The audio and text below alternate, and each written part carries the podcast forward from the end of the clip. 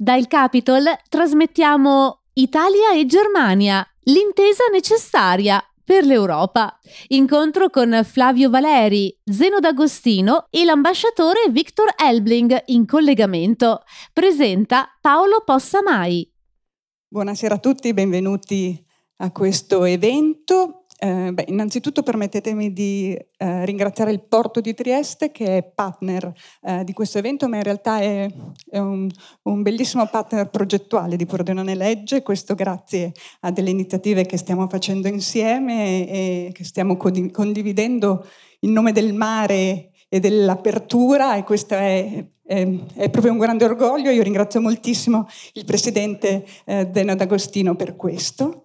E ehm, vi dico il, libro che è un po' la partenza lo spunto di questa conversazione. Il libro è Italia-Germania, l'intesa necessaria per l'Europa. Qui con noi c'è uno degli autori che è Flavio Valeri, che ringrazio moltissimo per essere qui. Con noi eh, doveva esserci in uh, collegamento um, l'ambasciatore eh, tedesco in Italia, lo sapete, c'è stato un impedimento dell'ultimo momento, ma siamo molto contenti di avere in collegamento il dottor Niklas Wagner, forse riusciamo anche a vederlo. Eccolo qui. Buonasera. Buonasera, grazie dottor Wagner, il capo dipartimento politico eh, dell'ambasciata e lo ringrazio molto per essere in collegamento con noi. E infine, ma non eh, per ultimo, voglio ringraziare moltissimo il direttore eh, Paolo Possamai che condurrà questa conversazione. Lo ringrazio moltissimo perché eh, insomma, da molti anni vicino al festival eh, e io lo ringrazio proprio per, per esserci vicino, in, soprattutto in questi eh, eventi che ci aiutano a guardare il mondo e a raccontarlo. Grazie a tutti voi, grazie ancora, buon incontro. Grazie. Grazie Valentina, grazie al pubblico che è qui con noi. Non mi sto distraendo, ho il telefonino in mano, ma mi serve per leggervi un brano di un libro. No, è un appunto scritto dall'architetto del principe, cioè da colui che ha disegnato materialmente Berlino agli inizi dell'Ottocento, cioè da Schinkel. Schinkel, a margine di un suo acquerello, eh, appunto mette giù queste righe. La data è 1803 e queste righe eh, stanno sotto ad un acquerello preso in località Obelisco. Per chiunque sia stato a Trieste ha presente che è un punto massimamente panoramico.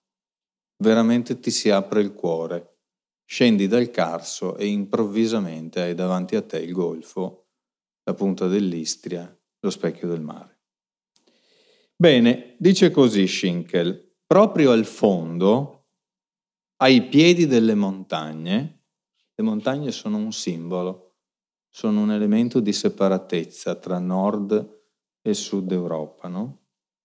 Si stende Trieste e su di una sottile lingua di terra, allungata arditamente nel, male, nel mare, un molo slanciato con un fortino protegge il porto. Trieste si affaccia sopra una grande insenatura limitata dalla parte opposta dalle lontane montagne dell'Istria, sulla quale si estende l'orizzonte del mare con, sua, con la sua linea pura che attrae lo sguardo all'infinito indugiai lungamente nell'ammirare questa veduta per me nuova finché, finché il sole si immerse nel mare. Allora, in queste righe c'è un interessante impasto, un punto di vista, letteralmente un punto di vista, della relazione, vorrei dire tipica, di un tedesco anche dopo il Grand Tour, anche dopo gli anni di Goethe, con, con l'Italia e di una relazione massimamente privilegiata perché Trieste, lo sappiamo bene, lo stiamo riscoprendo in modo molto forte, vorrei dire in qualche modo addirittura formidabile Trieste come affaccio al mare del nord Europa, come luogo in cui la Germania si specchia nel mare e conseguentemente libera le sue relazioni internazionali e le sue capacità di relazioni anche economiche. allora, comincerei da questo spunto eh, per parlare con uno dei tre autori di questo libro che nasce con un proposito, mi par di cogliere, e di fatti gli autori sono tre, Flavio Valeri, perché ciascuno di voi porta un filo proprio al tessuto che si fa variopinto e che si fa più ricco esattamente nelle esperienze e nelle competenze specifiche di ciascuno. No? Allora, il proposito eh, più forte che mi par di cogliere nel libro è quello di rompere un pregiudizio, e cioè di rompere le montagne e di indicare che le ragioni della comunanza sono molto più forti, molto più storicizzate, molto più profonde, molto più praticate, molto più autentiche delle distanze che tante volte invece vengono più, eh, come dire, molto più esposte, come se fossero un motivo di distinguo anche eh, rispetto alla ricerca dei, dei destini dei, dei, due popoli. Prego Valerio. Grazie, grazie. No, ma ehm, è esattamente questo che ha spinto eh, Federico Niglia, Beda Romano e me a scrivere, a scrivere questo libro. Eh, io ho curato un pochettino più la parte economica, Federico Niglia, essendo professore di relazioni internazionali e storia economica, l'aspetto storico, e Beda Romano, che per molti anni è stato corrispondente del Sole 24 Ore a Francoforte e adesso a Bruxelles, invece ha fatto più la parte, chiamiamola, eh, socioculturale. Eh, la partenza del libro è esattamente quello che ricordava lei. Qui abbiamo una fortissima dicotomia tra una percezione di un rapporto molto difficile tra l'Italia e la Germania, spesso è una percezione, mi passi il termine, dovuta a Roma, Roma intesa politica, intesa eh, diciamo emotività eh, politica e governativa, eh, e invece una realtà culturale e soprattutto, quella che spiego io, economica fortissima. E quindi non si riesce a capire, si, noi tre non ci riuscivamo a capacitare di come queste due cose non andassero eh, di pari passo. E Ecco, mi faceva piacere, magari ci sono due numeri eh, per, per, per ricordare appunto la, la, la bizzarria di, di, di, questa dicotomia e di quanto è forte invece il rapporto economico italo-tedesco. Flavio, e anche di quanto è paritario. È paritario, è paritario. Infatti, diciamo, i, i rapporti economici italo-tedeschi come flussi di importazione e esportazione sono circa 130 miliardi, la cifra adesso ve la, ve la metto nel contesto. Primo punto, è eh, che, che le nostre importazioni e esportazioni sono uguali. Quindi il concetto, la paura, la percezione, la, così, la narrativa eh, a volte strumentale, eh, detta che i tedeschi ci invadono con le loro merci, non è eh, assolutamente vero. È un rapporto paritario. Secondo, è un rapporto grandissimo. Eh, perché grandissimo? Perché l'interscambio italo-tedesco è pari alla somma dell'interscambio che l'Italia ha con la Francia e la Spagna combinati. Eh, oppure che l'Italia ha con, la Germania, con, scusate, con gli Stati Uniti e la Cina combinati. Uh, allora uno dice, ma, ma, se c'è questo scambio così forte, eh, perché abbiamo queste, eh, queste difficoltà, o messa in maniera un pochettino più semplice, perché l'Italia litiga col suo maggior cliente? No? Qualunque persona d'affari, qualunque eh, professionista, no? normalmente non ha un rapporto difficile col primo cliente o col primo partner, normalmente ha un rapporto di grande eh, così, eh, sintonia. Eh, col... Invece qui, qui no. E la ragione dal punto di vista economico è essenzialmente basata sulla natura che sottostà a questi scambi economici.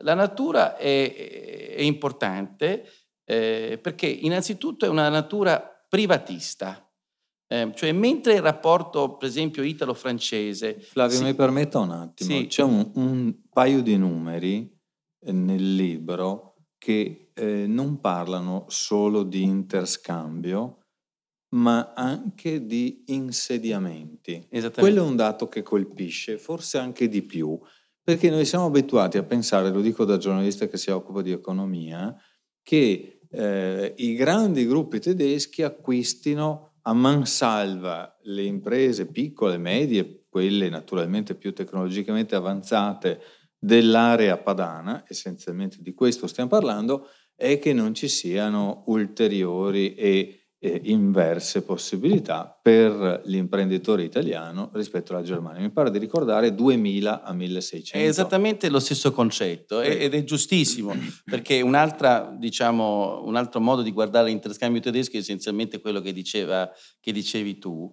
Eh, però questi, eh, questo interscambio, queste imprese, questa presenza è sempre di natura privatista, cioè eh, visto che l'interscambio è molto basato su quattro settori industriali, che sono i, i famosi settori industriali delle 4A, quindi alimentare, abbigliamento, arredamento e automazione, non fa mai molta notizia se una società di Brescia di valvole apre eh, uno stabilimento in Baviera. Fa invece moltissima notizia se nell'ambito della moda o nell'ambito no, della difesa o delle telecom c'è un'attività eh, di questo genere. Quindi eh, la, la, natura del, de, de, dell'interscambio è importante. L'altra cosa che è molto importante è eh, la questione, chiamiamola, delle tipologie industriali che ricordavo prima, queste tipologie industriali non hanno bisogno dei governi per operare, nel senso il rapporto italo-francese per operare ha bisogno dei governi perché i rapporti italo-francesi sono molto basati sulla difesa, dove chiaramente i, i, i governi opinano sulle, sull'energia, sulle telecom. Invece nessun governo opina sull'automotive o sull'alimentare. Quindi il rapporto bilaterale, essendo privatista, non è neanche regolato da Roma o da Berlino, ma è regolato direttamente dall'antitrust di Bruxelles. Quindi è ancora di più eh, basato sulla libera interpretazione e la libera eh, volontà degli imprenditori.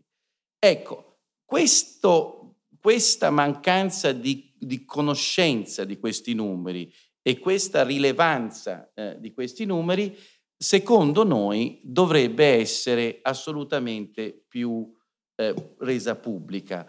Come dovremmo rendere pubblico moltissimo le success stories, adesso ne abbiamo una qui, di interscambio italo-tedesco pratico, fatto in maniera paritaria, che continuamente vengono espletate in Italia e che solo in in alcuni casi, forse il più eclatante Zeno è il tuo, vengono finalmente resi pubblici, perché se no normalmente non se ne parla.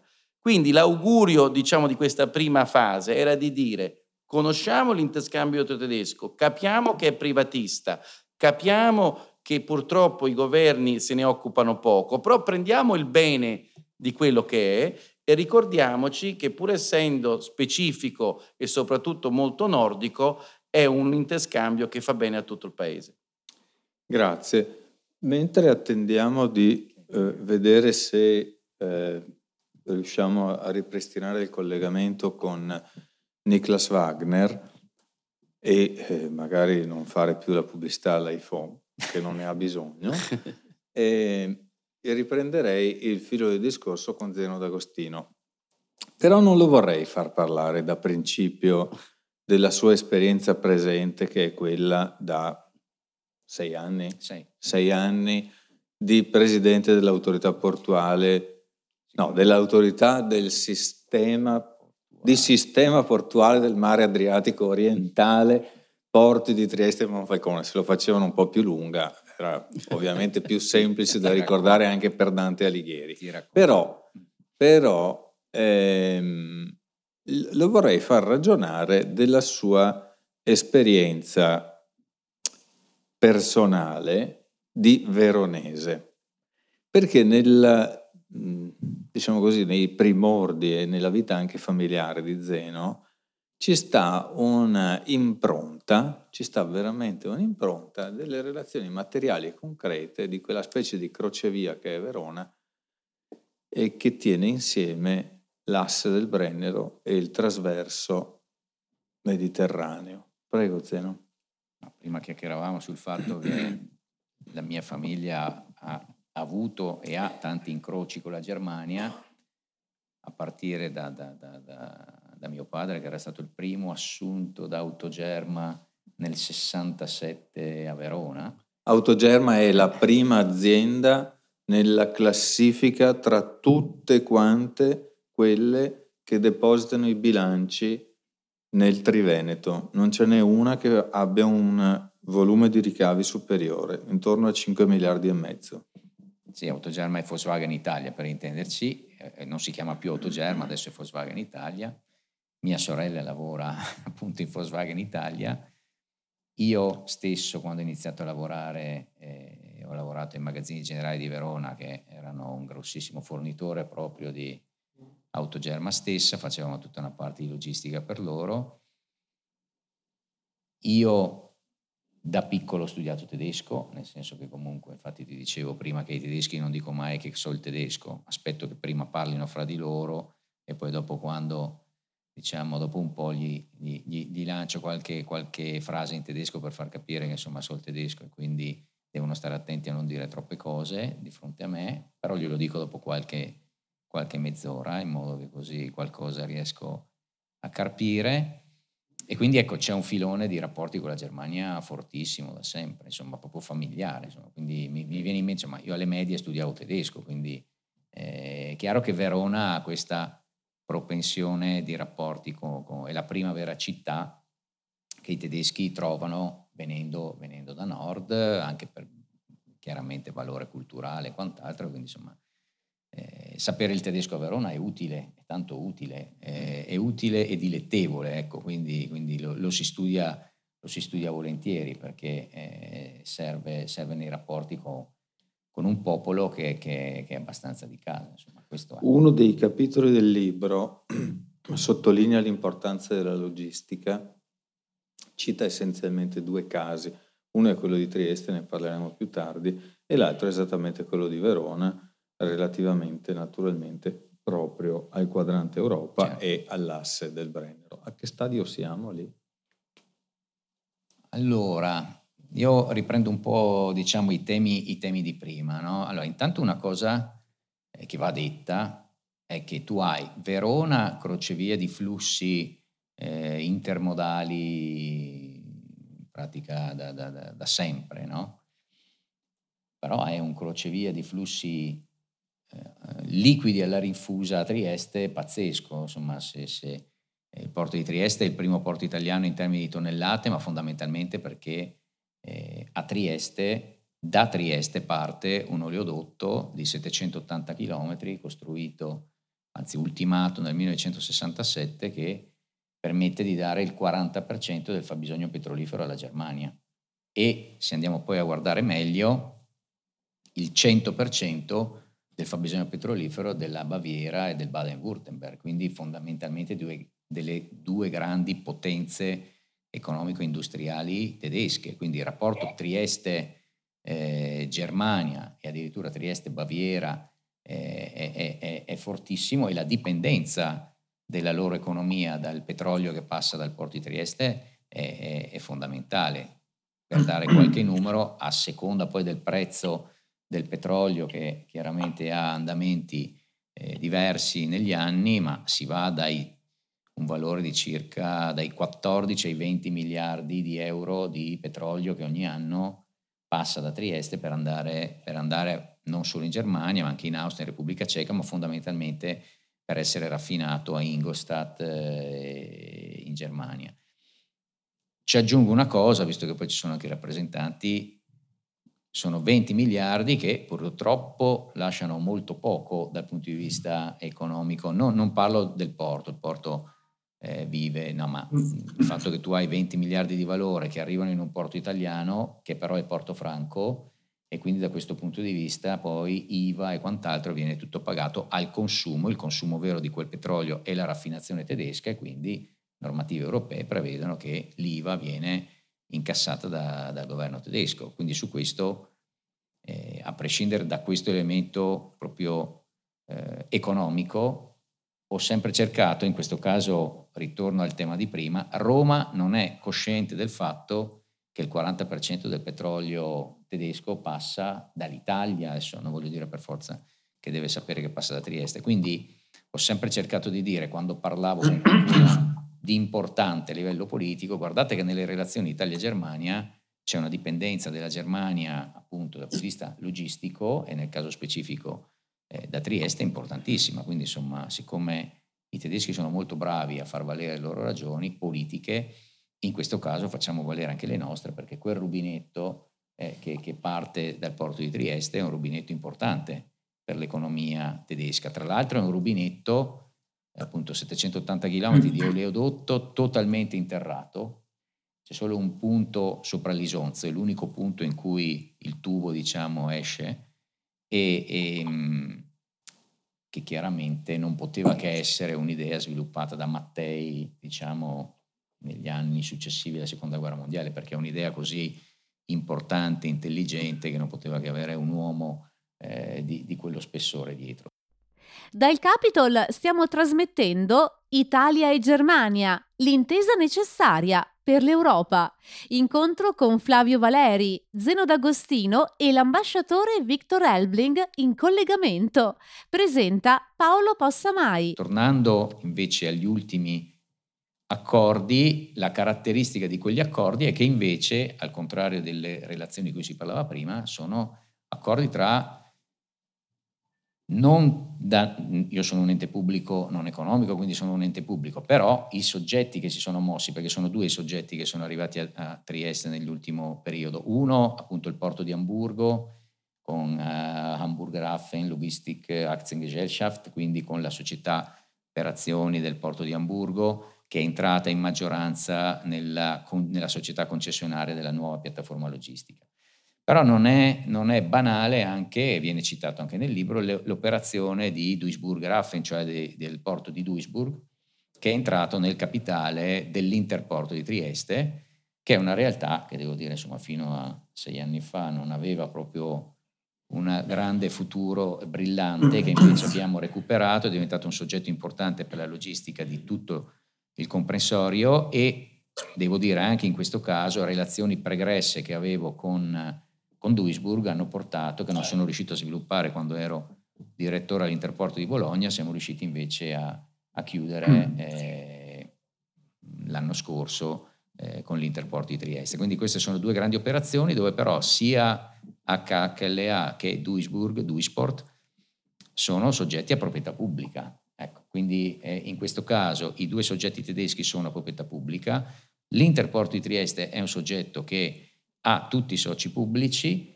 È chiaro che piattaforma logistica è un soggetto privato, ma è una concessione dell'autorità portuale, quindi in qualche modo il tema, il tema del pubblico questa volta c'è tutto nella relazione Italia-Germania, quindi c'è una grossa differenza rispetto alle classiche relazioni di cui si parlava prima. Grazie Zeno. Bentornato, dottor Wagner. Rieccoci.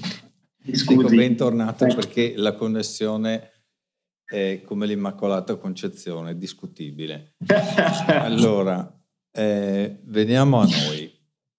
Sono emerse due tesi. Le, naturalmente le, le, le, carico, le, forzo. Eh. È emersa una tesi secondo la quale le relazioni sono dovute in primo luogo, in modo assolutamente prevalente, all'intraprendenza economica dei soggetti che hanno iniziativa economica per l'appunto eh, cittadini tedeschi o cittadini italiani. Tesi di Flavio Valeri. Poco fa Zeno D'Agostino ha enfatizzato che nel caso specifico del, eh, dell'ingresso di due eh, società, diciamo così, di emanazione pubblica tedesche in attività portuali o retroportuali triestine, siamo invece in presenza di una mano pubblica, di un pensiero pubblico. Per la verità, anche nel precedente della SIOT c'è un pensiero chiaramente di carattere pubblico, perché Mattei, per lungimirante che fosse, non era esattamente un libero pensatore. E, bene, ehm, ci dice il suo punto di vista e nello specifico qual è lo stato di salute e di intensità della relazione tra i governi e quindi il significato e il peso specifico della parte politica nei rapporti tra i due paesi? Molto volentieri, dottor Possamai. Innanzitutto mi lasci dire che l'ambasciatore si scusa moltissimo che ha avuto eh, un impegno che non poteva diciamo, trascurare in questo momento, dunque vi saluto in funzione del capo ufficio politico dell'ambasciata e anche in certo senso mi preme dire che è un rapporto quasi personale che ho con Pordenone perché una parte della famiglia allargata vive, vive lì. Eh, detto questo, eh, per quanto riguarda la sua domanda, dottor Possamai, allora no, eh, mi lasci dire che il libro eh, curato da Federico Niglia, Flavio Valeri e Peda Romano è un, un, contributo importantissimo al dibattito sulle nostre relazioni, eh, che non sono soltanto economiche, eh, ma che vanno ben oltre. Eh, lei mi ha chiesto su, sullo stato di salute nel rapporto tra i due governi. Eh, direi che stiamo vivendo un momento quasi di, di, miele con la formazione del governo Draghi, i rapporti già intensi eh, prima si sono ulteriormente intensificati perché stiamo lavorando insieme anche a come ripristinare eh, l'Europa, anche come coppia italo-tedesca, eh, fosse il Next Generation EU, eh, che si ehm, traduce eh, con il piano di resilienza e di rilancio in Italia e, e, che prevede per la prima volta un indebitamento um, eh, a livello eh, europeo eh, a nome di tutti i 27 Paesi membri, è il progetto chiave che abbiamo davanti per rendere l'Unione Europea più competitiva, più solidale all'interno, ma anche quello che ci rende forte all'interno ci rende forse anche forte ehm, verso l'esterno, nel senso eh, ci consente di lavorare anche sul concetto della eh, sovranità o eh, autonomia strategica dell'Unione Europea per difendere meglio i nostri valori e interessi nel mondo. Dunque, secondo me il rapporto è, già molto intenso, è sempre stato intenso, ma in questi mesi dove soprattutto l'Italia è chiamata chiamata in causa per diciamo, eh, mettere in atto questo progetto del Next Generation EU perché come sappiamo bene gran parte dei fondi vengono destinati all'Italia, lì vedo eh, una convergenza molto ampia e la vedo soprattutto in politica estera, so che magari ci porta un po' lontano dai temi economici, ma se noi guardiamo eh, alla sintonia che c'è tra Italia e Germania in politica estera, possiamo prendere quasi qualsiasi dossier Afghanistan, Libia, l'approccio verso la Russia, l'approccio verso la Turchia, io vedo eh, una, una, sintonia e un'identità di interessi quasi totale. Tutto questo penso, e va, aggiungo e poi chiudo, eh, va visto anche in un contesto più ampio ehm, che forse tendiamo a, a scordarci ogni tanto a parte il, il, diciamo, il, rapporto economico e politico, bisogna vedere anche a che cosa ci lega a livello di società. E penso che Federico Niglia abbia anche elaborato molto bene proprio questo. Eh, in nessun altro paese la Germania ha così tante rappresentanze culturali come l'Italia, a volte presenti da quasi 200 anni. Eh, oggi più di 800.000 cittadini italiani vivono e lavorano eh, in Germania, non solo hanno arricchito il nostro stile di vita, come nessuna altra comunità straniera, ma fanno parte di, di quello che definirei una Einwanderungsgesellschaft, cioè una società di immigrazione che siamo da, da decenni oramai. E, e, tutto questo rende a livello, diciamo, di, di, a livello di società civile molto, molto robusto il nostro rapporto, non evita forse ehm, eh, le malcomprensioni, gli stereotipi che ci sono e ci, ci saranno sempre, però ehm, è qualcosa che ci lega profondamente. Forse ultima battuta, eh, abbiamo appena concluso anche la sessione della eh, giuria indipendente che si occupa del premio dei due presidenti Mattarella e Steinmeier per rafforzare il lavoro tra gemellaggi tra Italia e Germania. Parliamo di più di eh, 400 gemellaggi e eh, più di 70 tandem, cioè più di 140 comuni italiani tedeschi hanno fatto domanda per vincere questo premio e tutto questo in piena fase pandemica, dunque ci spiega molto, penso, il rapporto profondo che ci sia tra, tra la gente. Grazie, lei ha descritto i rapporti presenti come particolarmente efficaci, particolarmente intensi. E probabilmente dipende anche dalle persone che in questa fase stanno in testa alle eh, rispettive nazioni. Siamo all'inizio di un percorso che interesserà dapprima la Germania, poi la Francia. Sull'Italia lascerei un punto interrogativo perché noi siamo fatti così, nel senso che non sappiamo mai bene quando andremo a votare, ma comunque insomma sappiamo che andremo a votare probabilmente per terzi, no? E, e quindi andiamo incontro al, ad una conclusione di un ciclo molto lungo eh, nel nome di Angela Merkel per la Germania, andiamo al vaglio relativamente a Macron e poi vedremo eh, qual è l'evoluzione del quadro politico in Italia. Bene, eh, stanti questi elementi di cambiamento che sono dinanzi a noi, in parte potenziali, in parte ovvi, parlo naturalmente di quello tedesco. Eh, lei che evoluzione immagina nelle relazioni intraeuropee e nello specifico in quelle tra Italia e Germania?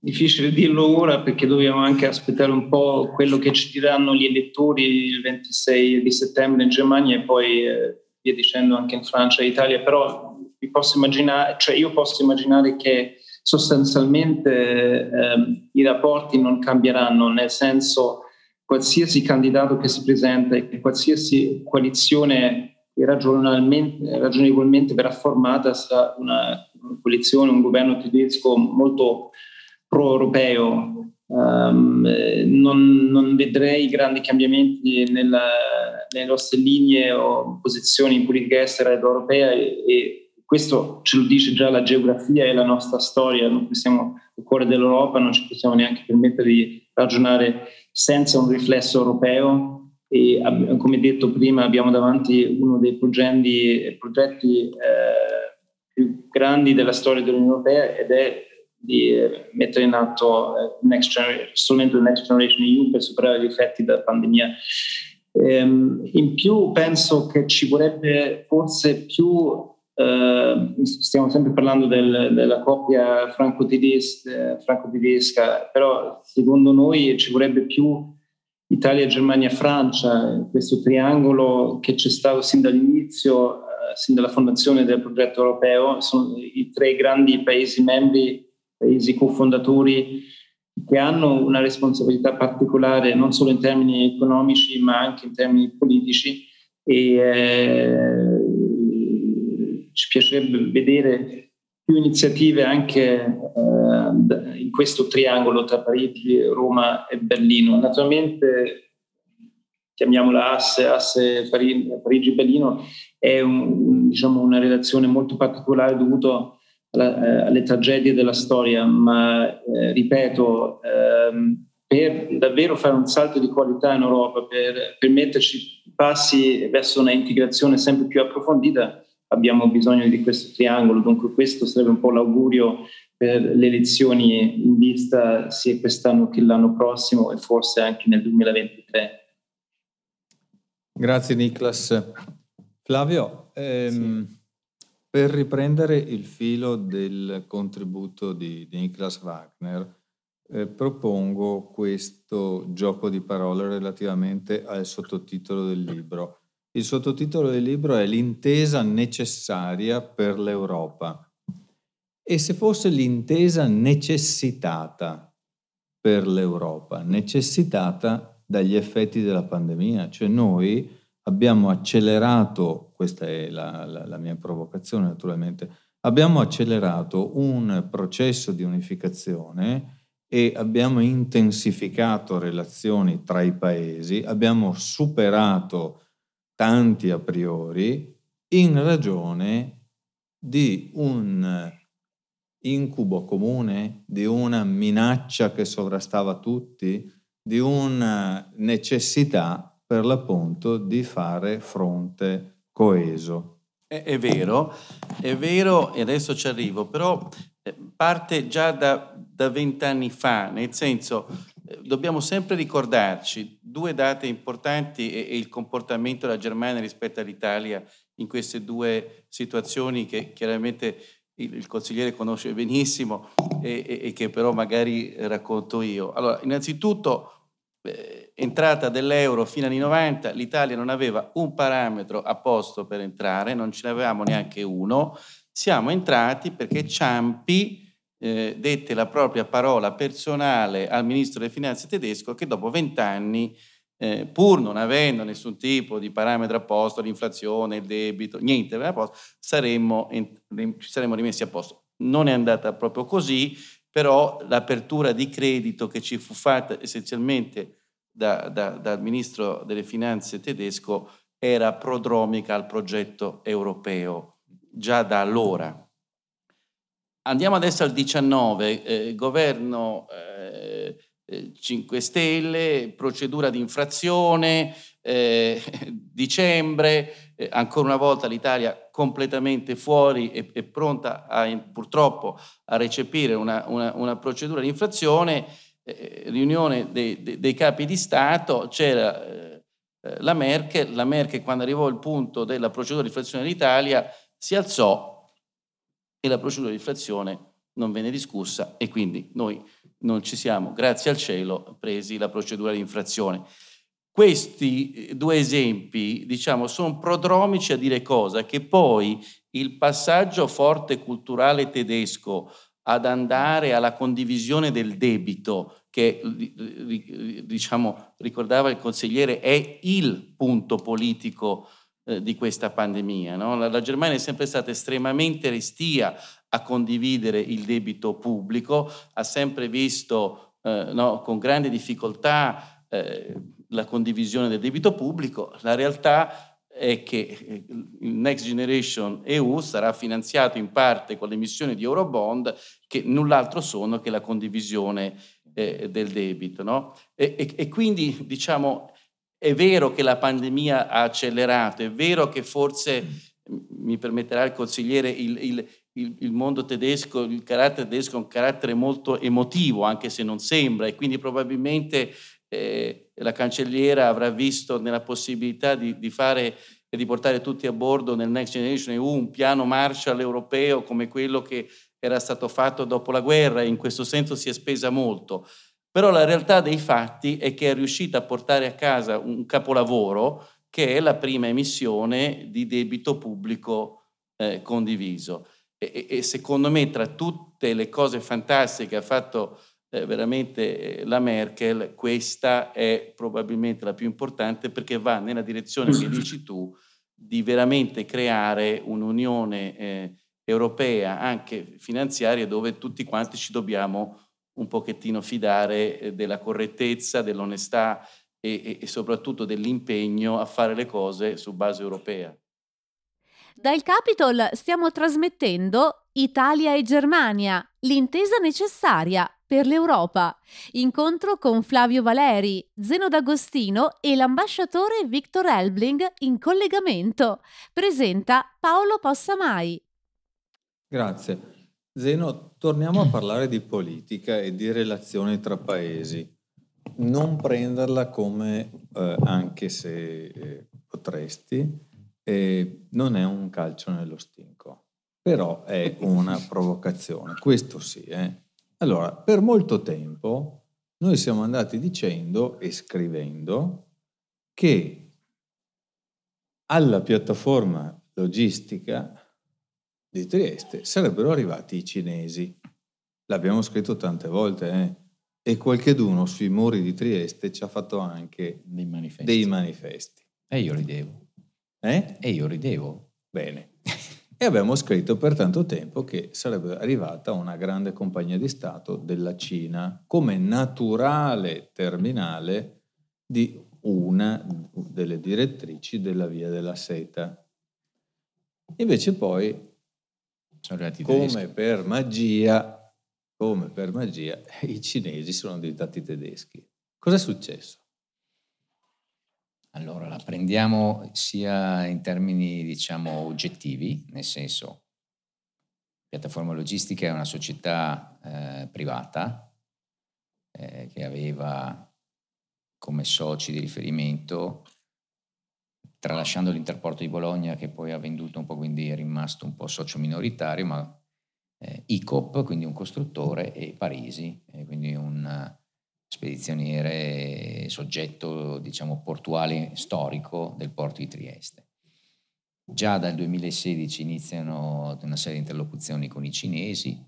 È chiaro che il presidente dell'autorità di sistema portuale, anzi allora eravamo ancora autorità portuale, poi siamo diventati nel 2016 autorità di sistema, chiaramente tutte queste dinamiche le deve in qualche modo conoscere e, e, e controllare ed è poi insomma io sono lo Stato italiano eh, all'interno del porto, quindi in qualche modo tutto quello che succede eh, viene veicolato a livello centrale e quant'altro. Siamo arrivati poi nel 2019, diciamo che quindi partono nel 2016 i primi rapporti con China Merchants.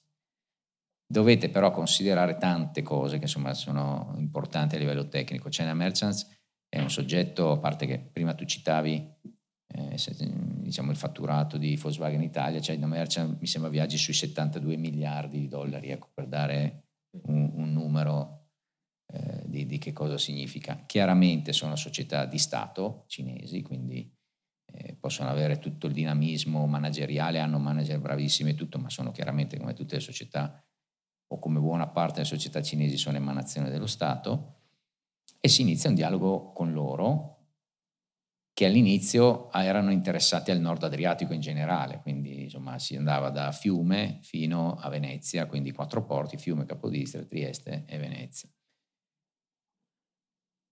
A un certo punto conoscono, si approfondiscono il tema del porto e capiscono che ci sono varie possibilità, fondamentalmente la più interessante era piattaforma logistica, perché? Perché piattaforma logistica è da piano regolatore poi la base per la costruzione del nuovo terminal container Molo ottavo e quindi se uno deve venire a fare veramente a mettere la bandierina del, del, della via della seta in Nord Adriatico si trova un'opera tra l'altro già approvata dal piano regolatore, un'opera da circa un miliardo di euro per intenderci come, come dimensione, ma comunque un'opera importante.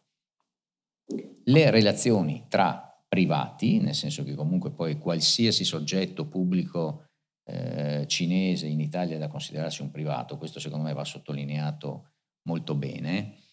Eh, quindi le relazioni tra China Merchants e, e piattaforma le iniziano e arrivano fino a una definizione addirittura di un'esclusiva da parte di PLT nei confronti di China Merchants che però scadeva eh, nell'estate del 2018. Quindi fino all'estate del 2018 China Merchants aveva l'esclusiva nei rapporti con PLT dal punto di vista dello sviluppo, eh, della possibilità di entrata nel capitale di PLT per poi dopo investire sul nuovo Molo ottavo. China Merchants è abituata in Europa, prima si parlava di relazioni con eh, i tedeschi e si parlava anche dei francesi, China Merchants ha relazioni consolidatissime con la Francia. China Merchants è entrata nel 2015 nel capitale di Terminal Link, che è una società che fino a quel momento era al 100% di CMA CGM, quindi eh, grande operatore container francese di Marsiglia, ed è entrata al 49%, acquisendo, io lo dicevo sempre ai convegni diciamo, sulla Cina, sulla via della seta, mi, si parlava di Trieste, dicevo guardate che eh, China Merchant si è appena comprata il 49% di Terminal Link che aveva circa 15 terminal contenitori in tutto il mondo, la cosa diciamo secondo me più interessante è che ne ha tre negli Stati Uniti. Quindi con questa entrata perché siccome poi gli americani chiedevano a Trieste perché i cinesi vengono a investire, e facevo presente che i cinesi erano già presenti eh, in quel caso, poi anche in altri casi, in tantissimi dei terminal container americani e non avevo mai visto nessuno alzare barricate, bandierine o quant'altro. Comunque, questa cosa quindi China Merchant va avanti, però nel 2018 non c'è più questo, questo cade questa esclusiva. A quel punto c'erano altri soggetti interessati e uno di questi era, era ALA, HHLA. Qui farei anche qui una premessa però, cioè Amburgo, Amburgo non è un porto sul mare come eh, sicuramente i tedeschi sanno molto bene. Amburgo sta a 100 km dal mare e quindi, al contrario di quello che io sento, lo dico ogni volta che vado ai convegni, guardate che il cambiamento climatico non sta aiutando i porti del nord Europa cambiamento climatico sta aiutando i porti del sud Europa. Perché a prescindere da quello che io sento dire e, legge, e leggo ogni tanto che il cambiamento climatico permetterà la relazione Asia-Europa attraverso diciamo, la rotta a nord, quindi con lo scioglimento dei ghiacci, il problema vero è che il cambiamento climatico nei porti Nord Europa, nel caso di Amburgo per esempio, sta creando problemi grossissimi di navigazione sull'Elba e quindi le grandi navi, no, sempre più grandi, hanno difficoltà ad arrivare al porto di Amburgo. C'è stato anche un caso di una nave che si è incagliata, una nave eh, gigante che si è incagliata per arrivare ad Amburgo, e Rotterdam stessa, che è abituata a distribuire merci attraverso un, un sistema di canali navigabili immenso che dai Paesi Bassi va verso appunto il cuore dell'Europa, Ormai nei mesi estivi, negli ultimi 4-5 anni, da giugno fino ad agosto, questi canali riducono il pescaggio a un terzo e quindi la capacità di inoltro di merci di Rotterdam si è totalmente, diciamo, ridotta. Quindi partiamo da questo presupposto. Quindi da una parte i cinesi si ritirano, dall'altra si presentano i tedeschi e si presenta Hamburgo perché siccome i tedeschi sono più bravi di noi a pianificare, hanno già capito che avranno problemi importantissimi dal punto di vista della gestione portuale eh, nei prossimi decenni, legato al cambiamento climatico. A quel punto partono le relazioni, a quel punto gli studi legali italiani e tedeschi si incontrano, a quel punto partono tutta una serie di iniziative e poi parallelamente non va non considerato il fatto che a livello diplomatico gli Stati Uniti si fanno sentire molto più di quello che poteva succedere nel 2016 e nel 2017 mi permetto di dire che siccome ALA ha acquisito il 50 50,1% delle piattaforme logistiche ha subito un golden power dal governo italiano, perché chiaramente qualsiasi tipo di acquisizione eh, di un soggetto, anche comunitario, di società strategiche italiane deve essere soggetto alla golden power della nostra Presidenza del Consiglio, golden power che è andata dopo un mese, è arrivata, è approvata e quindi questo ha permesso a settembre dell'anno scorso di inaugurare il tutto. Non sto lì a, a spiegare i dettagli dell'operazione, però era chiaro ed è chiaro che se noi avessimo fatto una golden power su un'eventuale azione di acquisto di quote di maggioranza da parte cinese, con un governo come quello Conte, eh, diciamo il secondo Conte che doveva essere quello che poi ha fatto la golden power sull'acquisizione tedesca, probabilmente oggi saremmo ancora qui a discutere di quella golden power, visto diciamo, la, la, la capacità e la forza politica di quel governo. Grazie. Eh, dottor Wagner, le chiedo la cortesia di contenere la risposta in un minuto perché stiamo veramente andando alla conclusione, poi lascerei l'ultimo intervento all'autore. Eh, la storia che ci ha appena raccontato Zeno D'Agostino configura nella sua radice l'evidenza di un'intesa anche diplomatica, anche tra governi? Come è stato detto prima, sostanzialmente il rapporto italo-tedesco a livello economico è uno privato, però naturalmente i governi possono anche affiancare certe diciamo, iniziative. Secondo me questo esempio del porto di Trieste è forse un, è un mix con prevalenza di, di eh, di un impulso privato, nel senso, mi scusi, naturalmente la, la HHL di Hamburgo è, è, pubblica, però comunque da, dal porto di Hamburgo, però non nascondiamo la nostra soddisfazione che questa operazione sia andata in porto nel vero senso del termine. La, la, la ringrazio, grazie anche della sintesi. Flavio? Sì. Eh, che evoluzione possiamo immaginare di questo rapporto tra Italia e Germania e che beneficio ne può venire nel caso in cui l'intesa reggesse, non userei la parola asse, eh, l'intesa reggesse eh, alla luce del quadro europeo. No, certo, allora molto rapidamente, finché eh, diciamo stiamo in questo allineamento delle stelle dal punto di vista politico con il presidente Draghi, eh, il lancio del Next Generation e, e la risoluzione del, del, Covid in Europa, direi che, che, che andrà tutto molto, eh, molto bene. Eh, e quindi dobbiamo capitalizzare su questo abbrivio, su questo sprint e, e su questa grande emotività.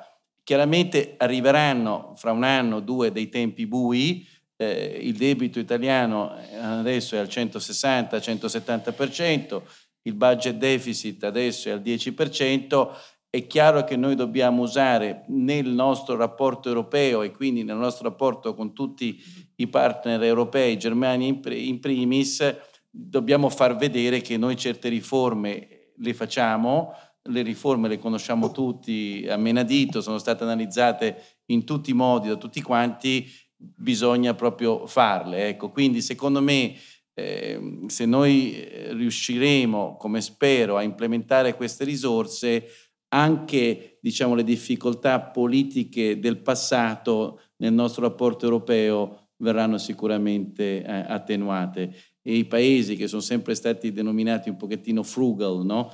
eh, i paesi frugali magari vedranno il positivo che c'è in questo paese che è tanto alla luce di riforme che finalmente verranno fatte. Grazie a Flavio Valeri, grazie a Niklas Wagner, grazie a Zeno D'Agostino e grazie a tutti voi che ci avete seguiti questa sera qui a Pordenone Legge.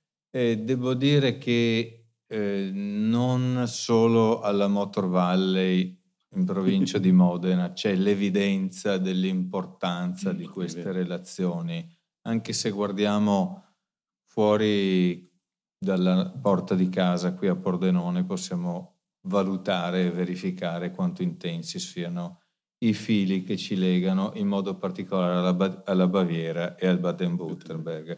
Per quanto riguarda i paesi frugali, eh, penso che sia il nostro turno tra un'oretta in piazza per uno spritz. Buona Ottimo. serata a tutti e grazie. Grazie per aver ascoltato la radio di Pordenone Legge. Tra poco in onda un altro incontro. Resta sintonizzato.